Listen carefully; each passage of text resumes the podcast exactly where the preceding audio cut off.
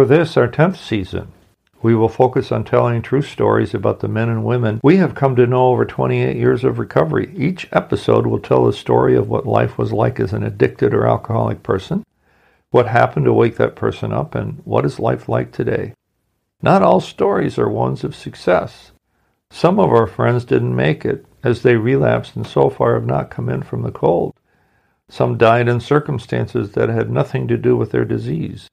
Others had a rough start, but they persevered and now enjoy a full and productive life. Some are old guys like me, and others are relative youngsters who serve as great examples to other younger addicts. Our stories describe addicts and alcoholics of many different cultures, a range of socioeconomic status, different generations, gender types, and sexual preferences if they're relevant to their story. I like to say that addiction and alcoholism are equal opportunity predators. They don't discriminate, and you will see how the stories we share about our friends will prove the truth of that statement.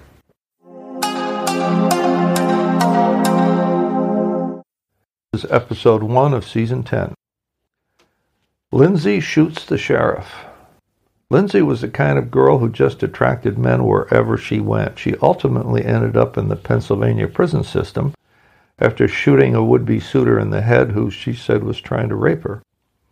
Problem was, he, he was shot in the back of the head three times, so that, that told quite a different story than the one she had been trying to tell, sell the investigators and anyone else who would listen including the local media in Allentown, Pennsylvania.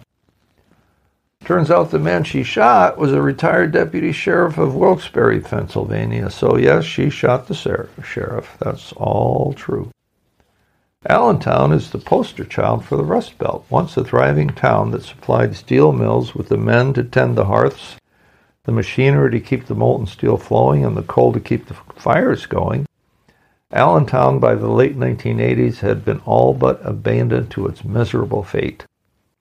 Lindsay grew up in an environment where her dad held on to the last of the jobs to be had. He was a trucker who hauled scrap metal from what was left of the mills to whomever would buy it, usually the new style recycling mills in New Jersey or in one of the towns in upstate New York. When he came home, which was most nights, he would go to the local hangout bar and have more than a few beers and come home drunk and more often than not slap his wife and do- two daughters around just for the fun of it. Lindsay would often join her dad at the bar for the beers and a few rounds of pool and darts, and so it went many a night. She'll tell you that at 16 she was already a grown up girl at, at 5 foot 8 and growing to almost 6 feet by the time she was 19. She had blonde hair, brown eyes, and a Marilyn Monroe physique that would stop traffic if there were any. Men started hitting on her when she was 15 years old. Most of the time that happened at the bar. Yes, you could walk into a bar as a teenager, but you couldn't drink alcohol. Or her dad would shoo the would-be suitors away. She got a lot smarter about evading the grasp of the drunks who slithered over.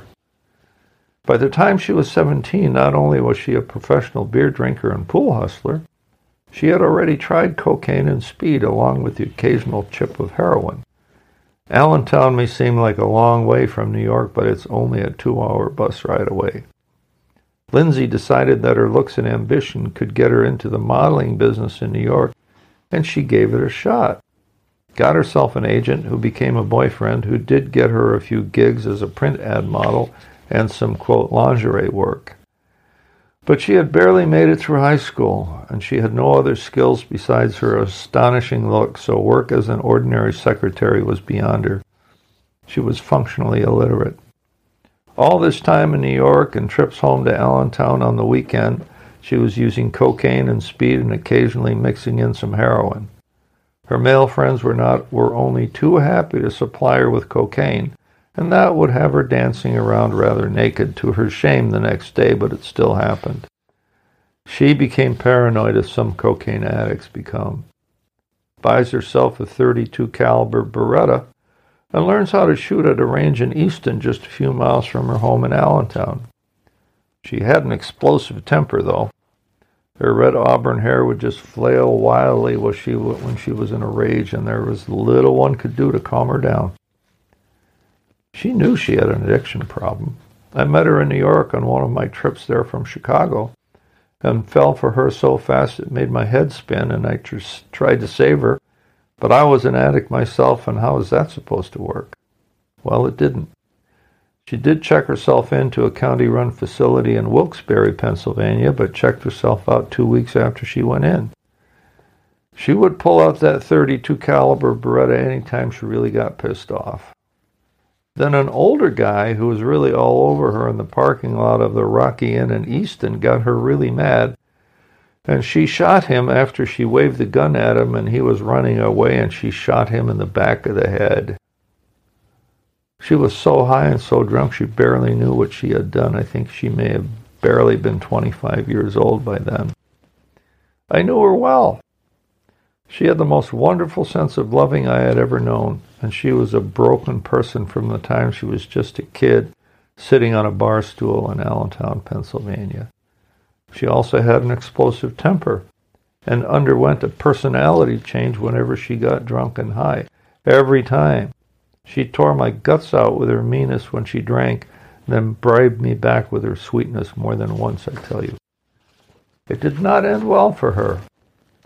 She's been serving a life sentence for murder in Harrisburg, Pennsylvania for a long time now, and I have a feeling she was sentenced to life before she even had a chance. She had told me goodbye just a year or so before she did the shooting. She called me to tell me that not to come to her trial as she said it would make her cry to see me upset like that. What did we learn from Lindsay's story today? We'll learn that one, some addicts never make it and they end up in prison. Hard truth, but a real truth. Number two, even though science says that addictive disorder is driven by genetics, Lindsay's environment accelerated her decline into hard drugs done on a daily basis. Number three, friends who want to save their friends don't let their unstable friends walk around with a loaded gun. Number four, sadly, love is not a, not, has not a chance against a powerful disease. And five, had Lindsay been convinced to stay just a little bit longer in the treatment facility, I'm quite sure her life and that of the man she murdered could have been saved. That story gets to me every time.